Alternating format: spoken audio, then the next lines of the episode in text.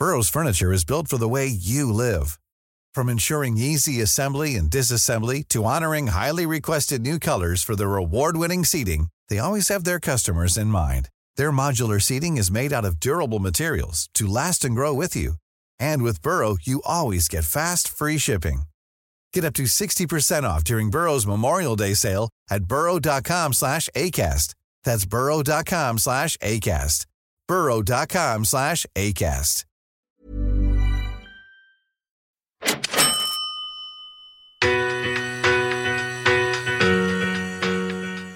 And if you're watching a test match and momentum is, let's say, all with England at one point, and then Australia gets a wicket, it's a shift in momentum. And You can see the energy pickup of the, the bowlers and the players because they've noticed that they understand they've broken a pattern. So they've got momentum back on their side, so they go harder.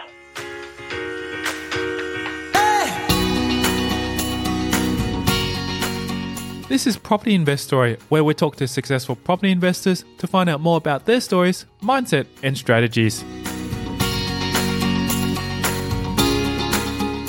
I'm Tyron Shum, and in this episode on Property Investory, we're chatting with property developer Brendon Ansell. He will share his globe-trotting story from his childhood in South Africa to playing cricket in the UK to beginning work in finance and ultimately property.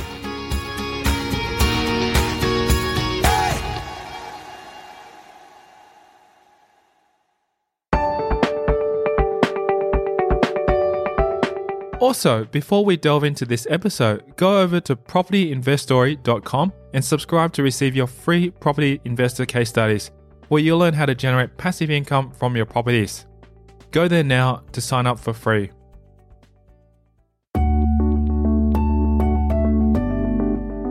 My name is uh, Brendon Ansell. I'm the uh, managing director of Velocity Property Group, which is a listed property development company. In a quick snapshot, I've got an interesting story. I, arrived in Australia 20 years ago with $50 and a, and a one way ticket. And um, yeah, have spent the last 20 years going from uh, working in fish and chip shops to uh, now, now the managing director of a, a listed property company. It's clear Ansell has come a long way. He's had a long term fascination and dream of becoming a property developer. I've always loved property. We um, we did struggle financially in South Africa. We weren't, uh, you could say, we were, we were lower lower middle class. So um, life was generally financially very much a struggle for us. But my my mother wasn't an, a part time interior decorator, and so I used to go with her to appointments, and I used to see how the other side lived in you know very wealthy um, mansions. So um, I've always been fascinated by property and and aesthetically beautiful property. So at Velocity Property Group, we focus on luxury, high-end projects. You know, we don't do um, investment type properties, and we don't do uh, lower price point uh, properties. Most of our stuff's a, a million dollars and up. So, yeah, I've always loved aesthetically pleasing properties and luxurious properties, and and and now we create them. So, what does a day in his life look like? No day is even remotely the same as uh, the next. It's um, um, I, I, tend to be quite fluid now. Obviously, we have staff who are very specifically skilled in all their, their distinct roles, so I no longer have to be the the everything to everybody. Um, so now, yeah, it's um, I'm trying to consciously create my day in a in a specific order, and and we categorize we I divide my activities into three three main um, lines of work. One is um, activities that create future opportunities and income. Uh, the second is activities that create income today or don't lose money today. So obviously problem solving, problem solving, and then the third is anything admin related or getting back to uh, people. So I prioritise my day in that order. Ansell grew up in South Africa at a time when the country was going through a very volatile period. I was at school during the changeover to democracy, which was uh, an exciting time and a, and, you know a great time for, for the country, but also very volatile. Uh, lots of violence, lots of uh, sudden changes. So we went from a very strict militaristic style society to a completely open and free overnight. So, uh, as a 16, 17 year old, you can imagine the type of trouble you'd get up to once you suddenly got free reign in life.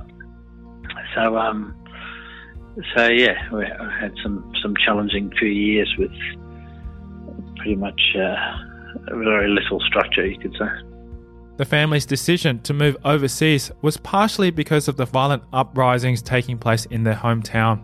No, we actually tried Canada first, so um, but, but got rejected, thankfully, because I'm not sure how it'd be going now in minus 30 degrees.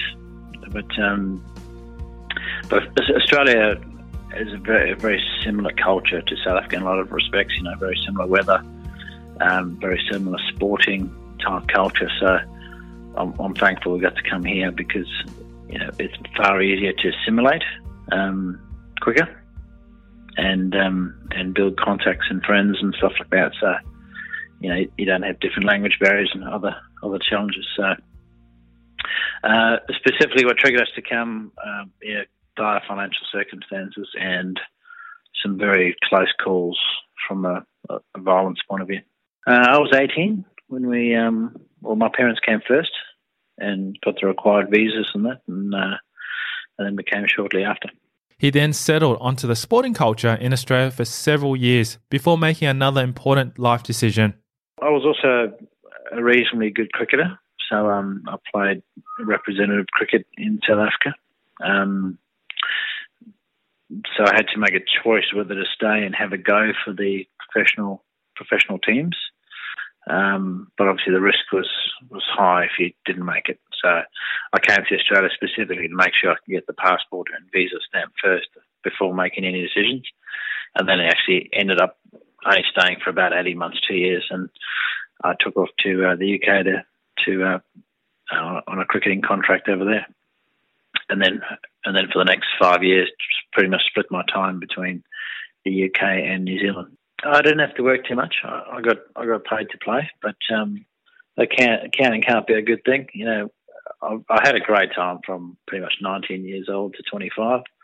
I pretty much got paid to travel the world. Didn't get a lot of money. You know, it wasn't as professional back then in the late 90s as, as it, it is now. So um, yeah, we uh, we we had a lot of parties and uh, enjoyed ourselves as well.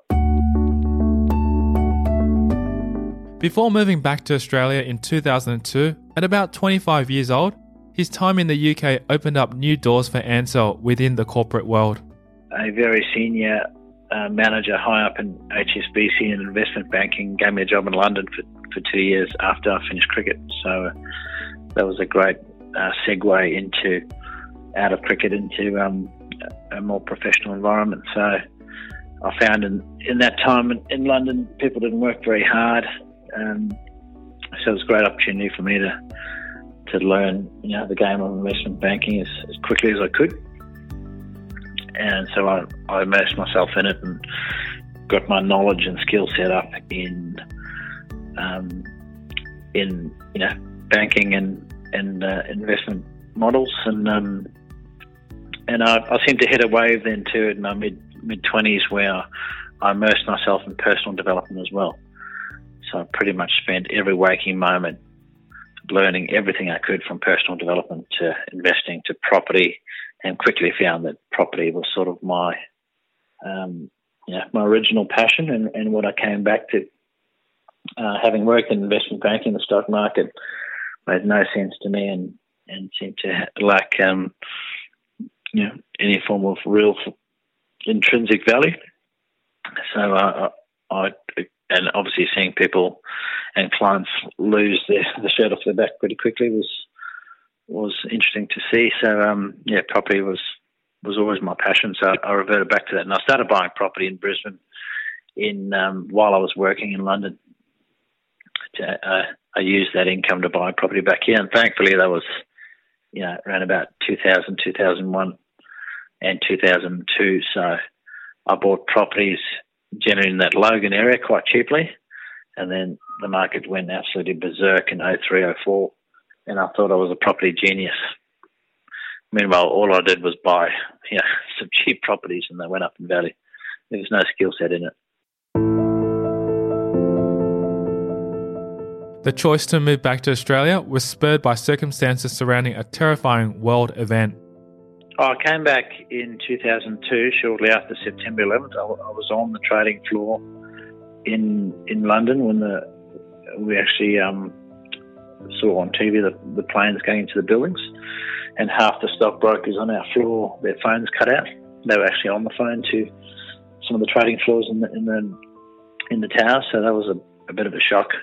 And the um, the US embassy was next door to us, so I didn't really want to hang around too too, too long.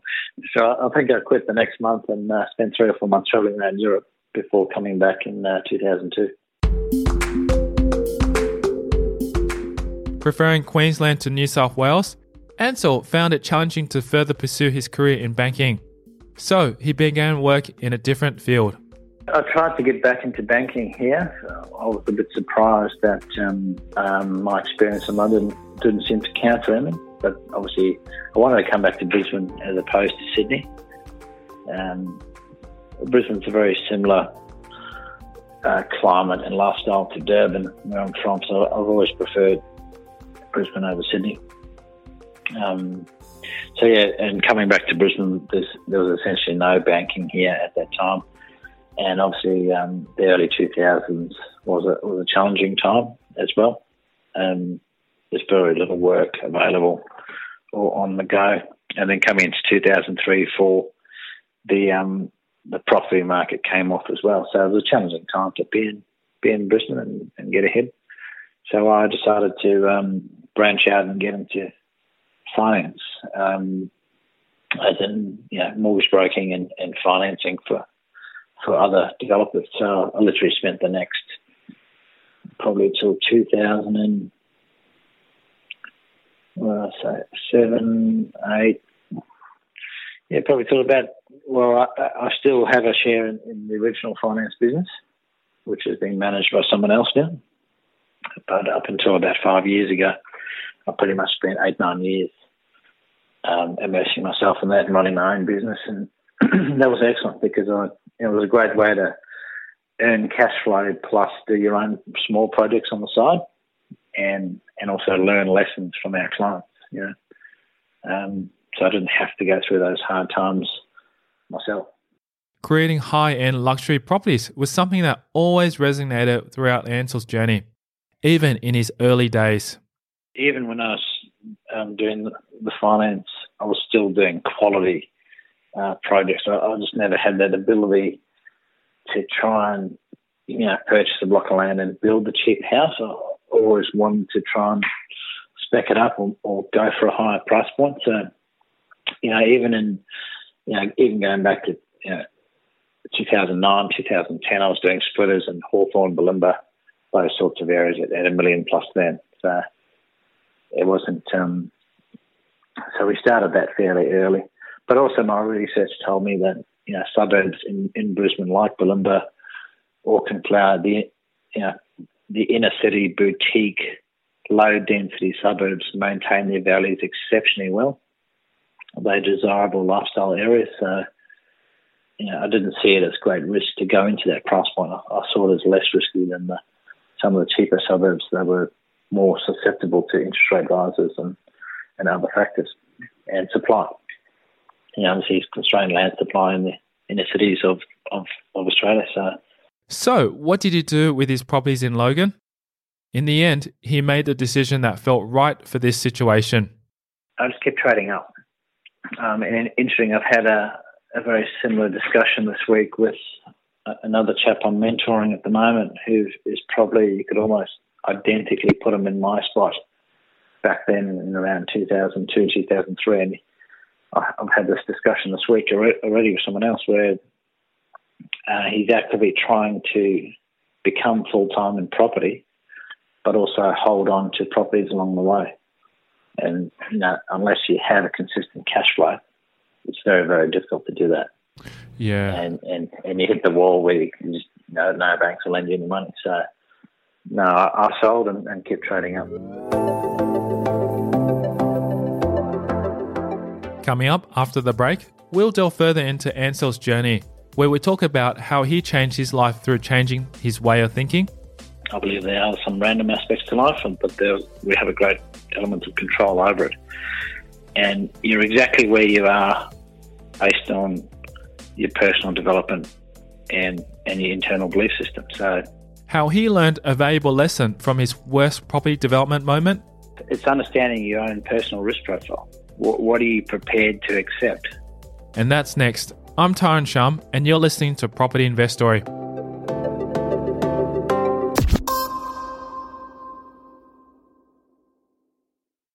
Hey, podcast listeners, are you enjoying listening to these stories and want more? Then head over to propertyinvestory.com and subscribe to receive your free property case studies that I only send exclusively via email. Just one of the many benefits of being part of this community. These real case studies are from experienced property investors where they share specific numbers of their portfolio, their strategies, and much more. Simply visit propertyinvestory.com to get your free case studies. Now back to the show.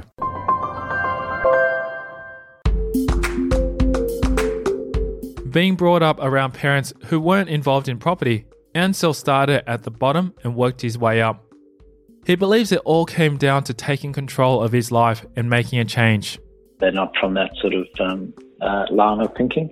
They still, they're in their seventies now, and they still work uh, quite hard, and they're uh, in the sort of auto electrical type businesses. So no, they've never, they've never been investors. I don't, I don't none of my family is, is from that, from that side.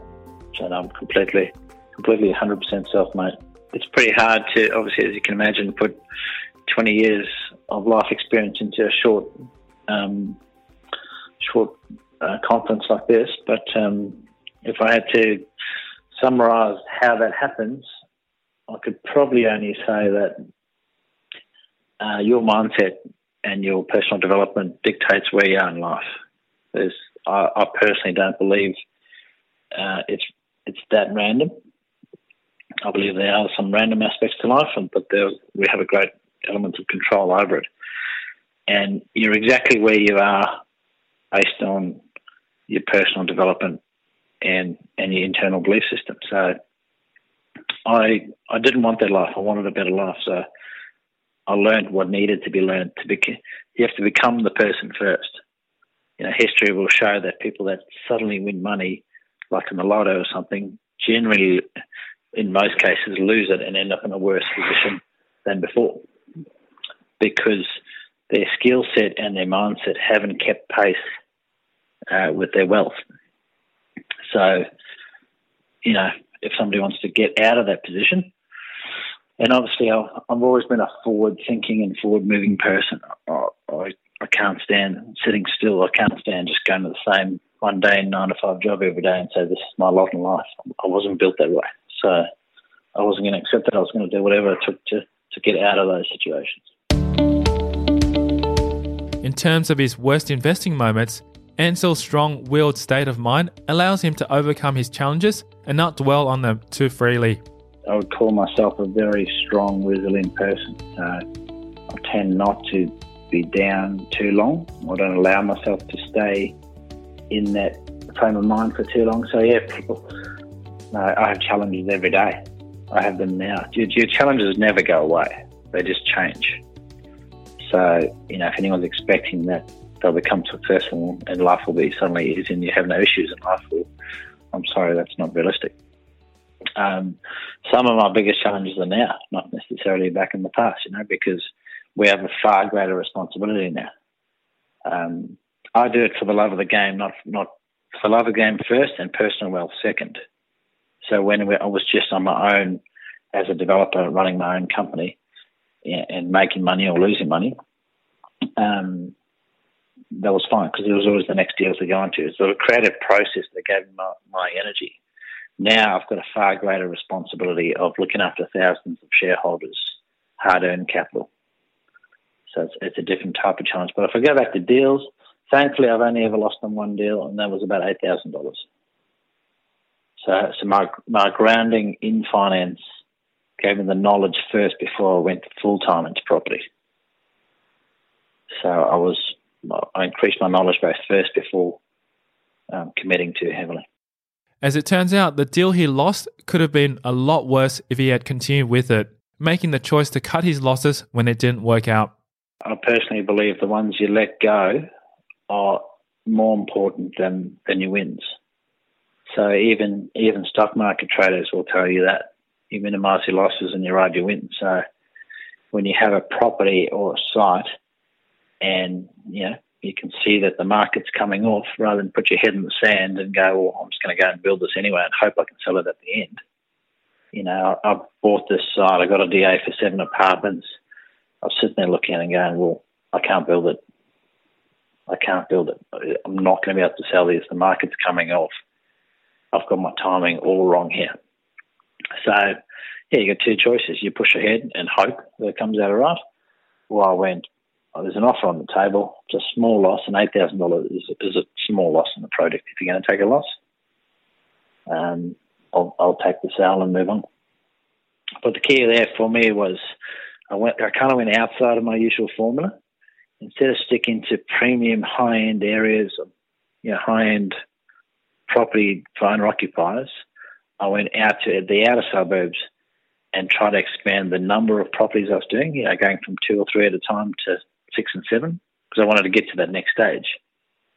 I wanted to increase the size of my project, but went out to an outlying area where, you know, um, the market's more volatile. It, it was probably one of the best decisions I ever made. I could have lost, I could have lost a million dollars and you know, gone bankrupt or gone backwards and or eroded years of hard work. But it's very, very difficult to, for people to admit they made a mistake. It's very, it's very hard um, to to actually put your hand up and go, "I made a mess of this. I made a bad choice here. I've just got to suck up the loss and move on." And it doesn't matter whether it's eight thousand dollars or hundred thousand dollars.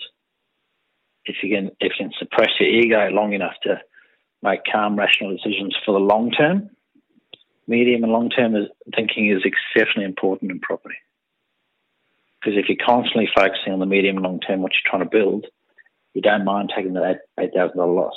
It's understanding your own personal risk profile. What, what are you prepared to accept? You know, if you're not prepared to accept any losses, when you get close to loss, you have to cut and run. If you're a person that has a higher risk profile, where you're happy to wait it out and see if the market recovers, you know, may go up, may go down. So as I've become more successful, my risk profile's actually dropped. When considering the aha moments where everything fell into place for Ansell, his top three were centered on the philosophy of momentum. I've always really understood momentum.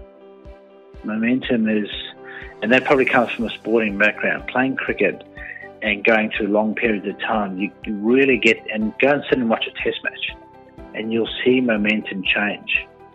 And if you're watching a test match and momentum is, let's say, all with England at one point, and then Australia gets a wicket, it's a shift in momentum. And you can see the energy pickup of the, the bowlers and the players because they've noticed that they understand they've broken a pattern. So they've got momentum back on their side, so they go harder the bowler doesn't relax and go, I got a wicket, I look good on the scoreboard, I'm just going to chill out for the next few overs and bowl medium pace. They go harder. So they understand momentum.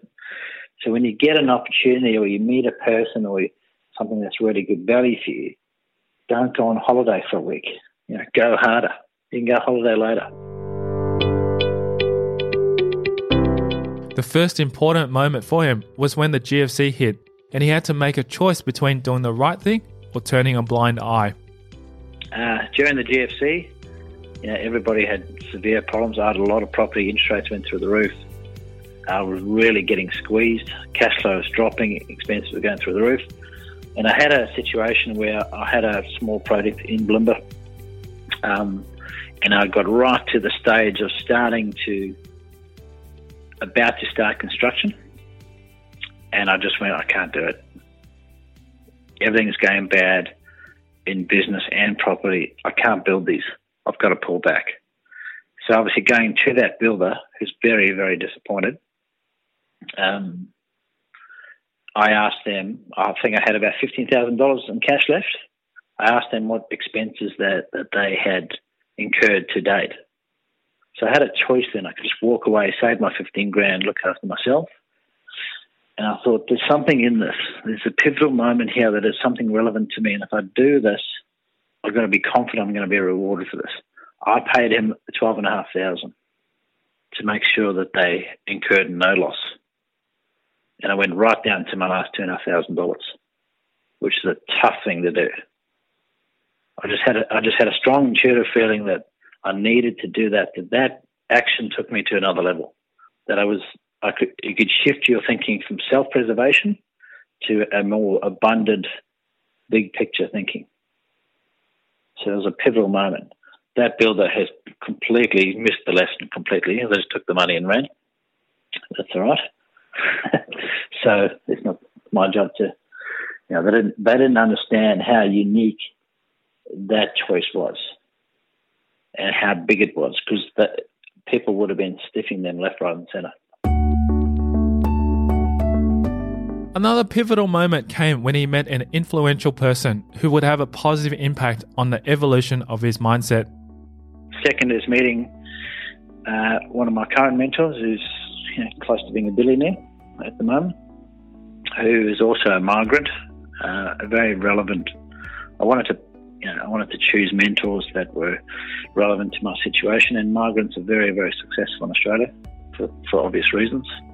Um, so he's a migrant and he was essentially broke at late 40s, 50 years old and started again from scratch and has built, pretty much built a, you know, a billion dollar empire. So in inside 20 years. So um, I listened to him talk at an event and I knew there were probably a thousand people there and I thought, I think everyone's going to pepper him after this. I'd just be yet another number of people ringing him asking him if they can catch up. So I think I need to think differently. I said, I actually rang his office and I said to his secretary, I'm making a thousand dollars donation to his charity now. I would like to meet him for an hour, but there is no obligation. I'll make the donation anyway. And that that single event made me, me stand out above all the people ringing him, just asking him for something. And he actually called me in for a for a meeting and then, then it's proceeded to keep in touch. And I've, I've spent a bit of time with them. I've played golf with them, and the time I've spent with them has completely raised my ceiling on what is what's possible. When I first met him, I was doing little six packs, seven packs of units, and then through a little bit of interaction, I've gone. He has created a billion dollar empire in 20 years. There's no skill set difference between him and I. There's only a mindset difference. So what I took from that is it raised my ceiling massively. And I'm, I'm not going to put a ceiling on.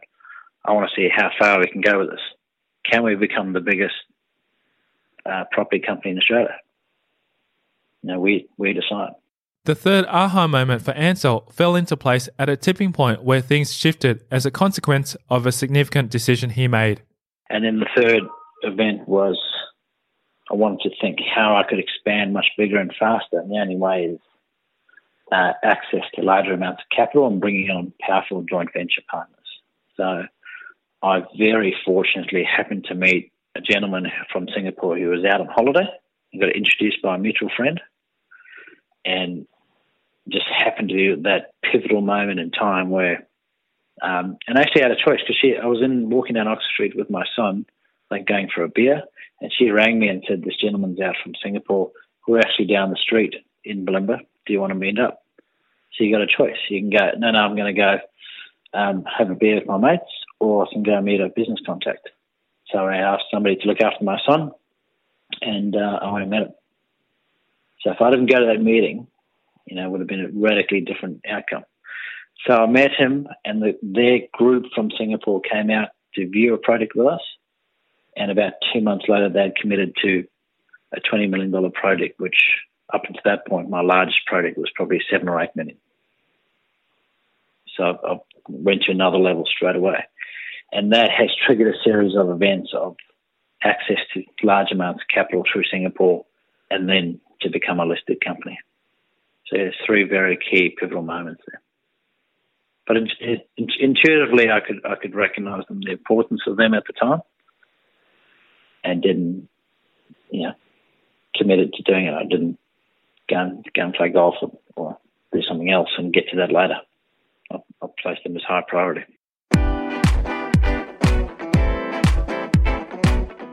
So, inspired by Ansell's story and his pivotal aha moments, we'll keep the conversation going in a future episode of Property Investory. We'll talk about his strategy for property investing. Before you even get to that, it helps you get to your journey faster by having as much clarity as you can on what you're trying to do. The success habits that have contributed to his success. I would say I'm a more of an intuitive person, and I, and I feel, I feel in the moment in time of what actions and courses to to take. And that's next time in a future episode of Property Investory. Also, if you haven't subscribed to receive your free property case studies that I only send out exclusively via email, you can text me your email address to 04 99 88 10 40 to subscribe. These real case studies are from experienced property investors where they share specific numbers of their portfolio, the strategies, and much more. Simply text me your email address to 04 99 88 10 40 to get your free case studies. Thanks for listening.